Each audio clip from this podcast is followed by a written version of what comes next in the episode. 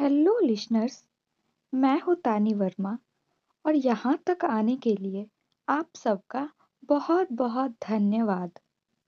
भगवान शिव, जिन्हें देवों के देव महादेव कहा गया है, का जन्म कैसे हुआ या वे उत्पन्न कैसे हुए, इस बात को लेकर के सभी इच्छुक होते हैं। अब यहाँ एक बात ध्यान रखने की है कि वेद कहता है कि ईश्वर अजन्मा है। यहाँ हम ईश्वर की बात नहीं करेंगे। देवों की देव महादेव की बात करेंगे, जो सबसे ज़्यादा ईश्वर तुल्य है। हिंदू धर्म मानता है कि ईश्वर ने कुछ भी नहीं बनाया। उनकी उपस्थिति से सब कुछ स्वतः ही बनता गया। ईश्वर समय और आकाश की तरह है, जिनके भीतर सब कुछ है, फिर भी वह सबसे बाहर है। और उनके भीतर कुछ भी नहीं है। ब्रह्मा, विष्णु और शिव का जन्म एक रहस्य है। तीनों के जन्म की कथाएँ वेद और पुराणों में अलग अलग है। उनके अलग अलग होने का कारण यह भी है कि जो शिव को मानते हैं, वे शिव को ही केंद्र में रखकर अपना दर्शन करते हैं और जो विष्णु को मानते हैं, वे विष्णु को केंद्र में रखते हैं।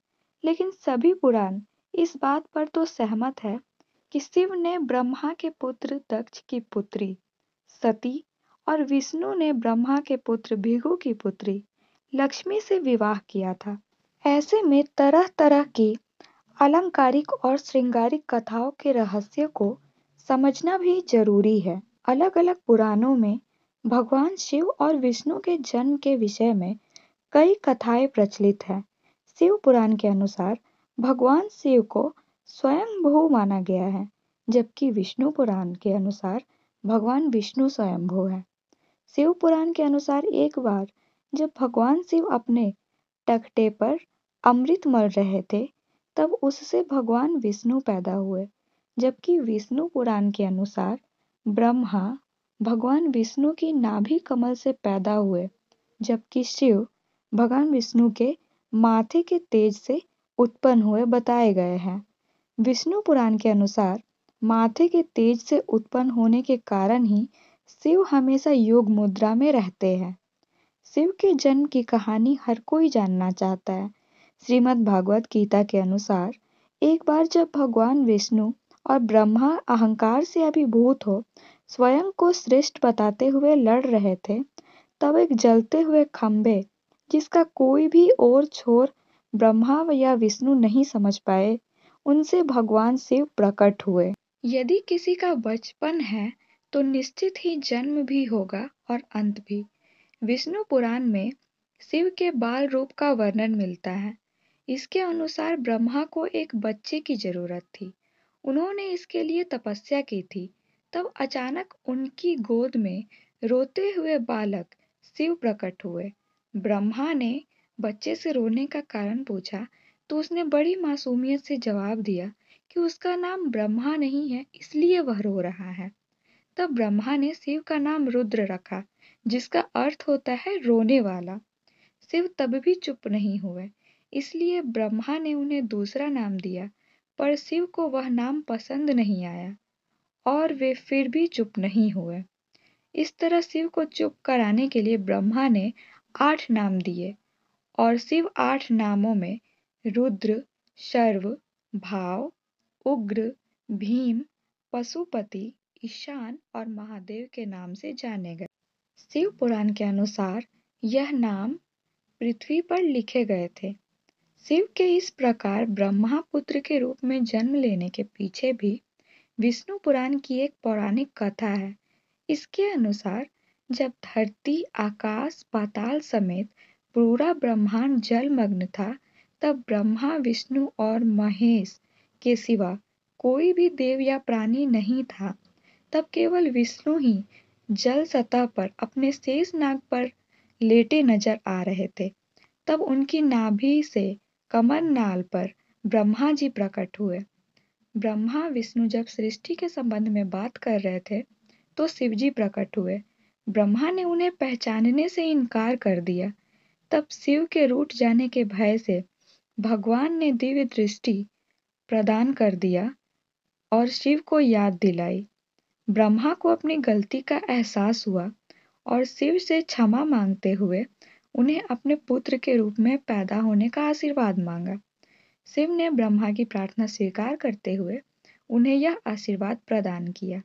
कालांतर में विष्णु के कान के मैल से पैदा हुए मधु कैटव राक्षसों के वध के बाद जब ब्रह्मा ने सृष्टि की रचना शुरू की तो उन्हें एक बच्चे की ज़रूरत पड़ी और तब उन्हें भगवान शिव का आशीर्वाद याद आया। अतः ब्रह्मा ने तपस्या की और बालक शिव बच्चे के रूप में उनकी गोद में प्रकट हुए। भगवान शिव का विवाह ब्रह्मा के पुत्र दक्ष की पुत्री सती से हुआ था। एक बार दक्ष ने विशाल यज्ञ का आयोजन किया था। लेकिन उन्होंने शिव व सती को आमंत्रित नहीं किया। भगवान शिव के मना करने के बाद भी सती इस यज्ञ में आई और जब उन्होंने यज्ञ में अपने पति शिव का अपमान होते देखा तो यज्ञ वेदी में कूद कर उन्होंने अपने देह का त्याग कर दिया। जब भगवान शिव को यह बात का पता चला तो उन्होंने क्रोध में अपने सिर से एक जटा उखाड़ी और उसे क्रोधपूर्वक पर्वत के ऊपर पटक दिया। उस जटा से महाभयंकर वीरभद्र प्रकट हुआ। शिव के इस अवतार ने दक्ष के यज्ञ का विध्वंस कर दिया और दक्ष का सिर काटकर उसे मृत्यु दंड दिया। बाद में देवताओं के अनुरोध करने पर भगवान शिव ने दक्ष के सिर पर बकरे का मुँह लगाकर उसे पुनः जीवित कर दिया। वीरभद्र के अलावा शिव के अठारह और अवतार हुए, जिनके नाम कुछ इस प्रकार है। पिपलाद नंदी, भैरव, अश्वत्थामा, सर्भावतार, गृहपति, दुर्वासा, हनुमान, वृषभ, यतिनाथ कृष्ण दर्शन अवधूत, भिक्षुवर्य, सुरेश्वर, किरात सुनटन तर्क ब्रह्मचारी और यक्ष। इस संदर्भ में एक कथा यह भी है कि एक बार ब्रह्मा और विष्णु में श्रेष्ठता को लेकर विवाद होने लगा। दोनों निर्णय के लिए भगवान शिव के पास गए। विवाद का हल निकालने के लिए भगवान शिव साकार से निराकार रूप में प्रकट हुए। शिव का निराकार रूप अग्नि स्तंभ के रूप में नज़र आ रहा था। ब्रह्मा और विष्णु दोनों इसके आदि और अंत का पता लगाने के लिए चढ़ पड़े। कई युग बीत गए, लेकिन इसके आदि और अंत का पता नहीं लग पाया। जिस स्थान पर यह घटना हुई थी, वह अरुणाचल के नाम से जाना जाता है। ब्रह्मा और विष्णु को अपनी भूल का एहसास हुआ। भगवान शिव साकार रूप में प्रकट हुए और कहा कि आप दोनों ही बराबर है।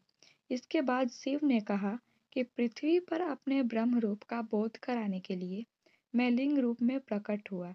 इसलिए अब पृथ्वी पर इसी रूप में मेरे परम ब्रह्म रूप की पूजा होगी।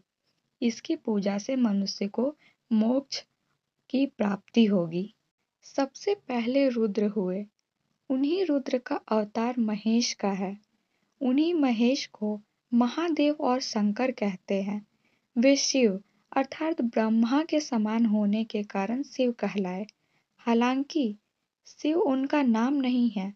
रुद्रावतार में से एक भैरव है। शिव में भी बढ़कर सदा शिव की महिमा का वर्णन पुराणों में मिलता है।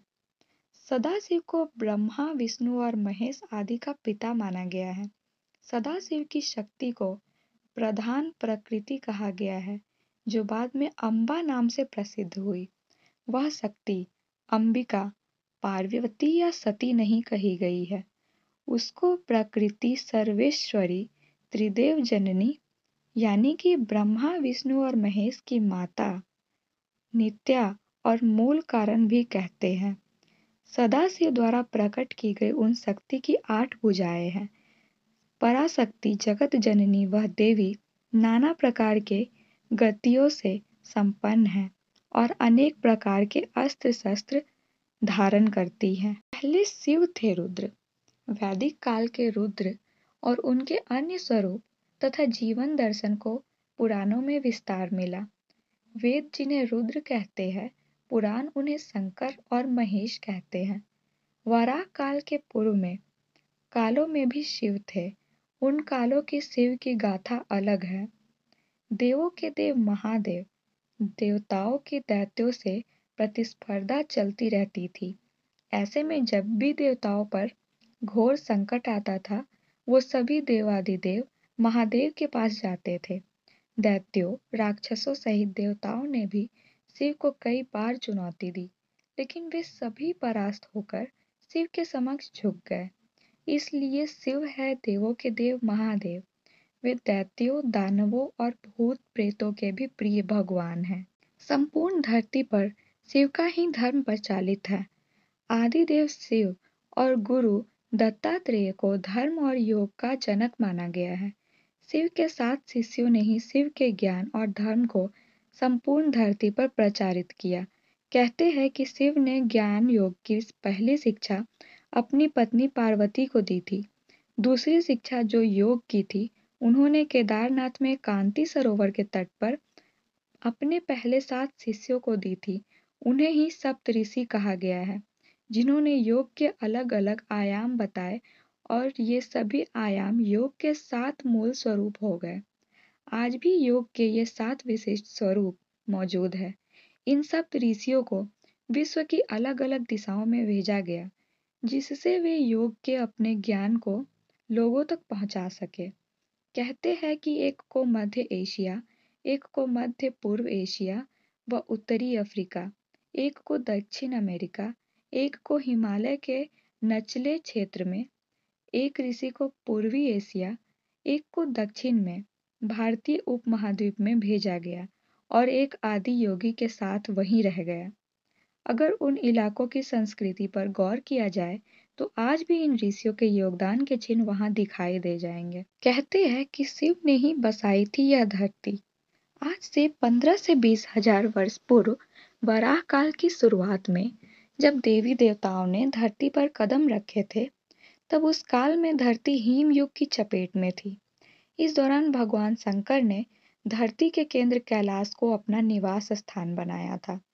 विष्णु ने समुद्र को और ब्रह्मा ने नदी के किनारे को अपना स्थान बनाया था। पुराण कहते हैं कि जहाँ पर शिव विराजमान है, उस पर्वत के ठीक नीचे पाताल लोक है, जो भगवान विष्णु का स्थान है।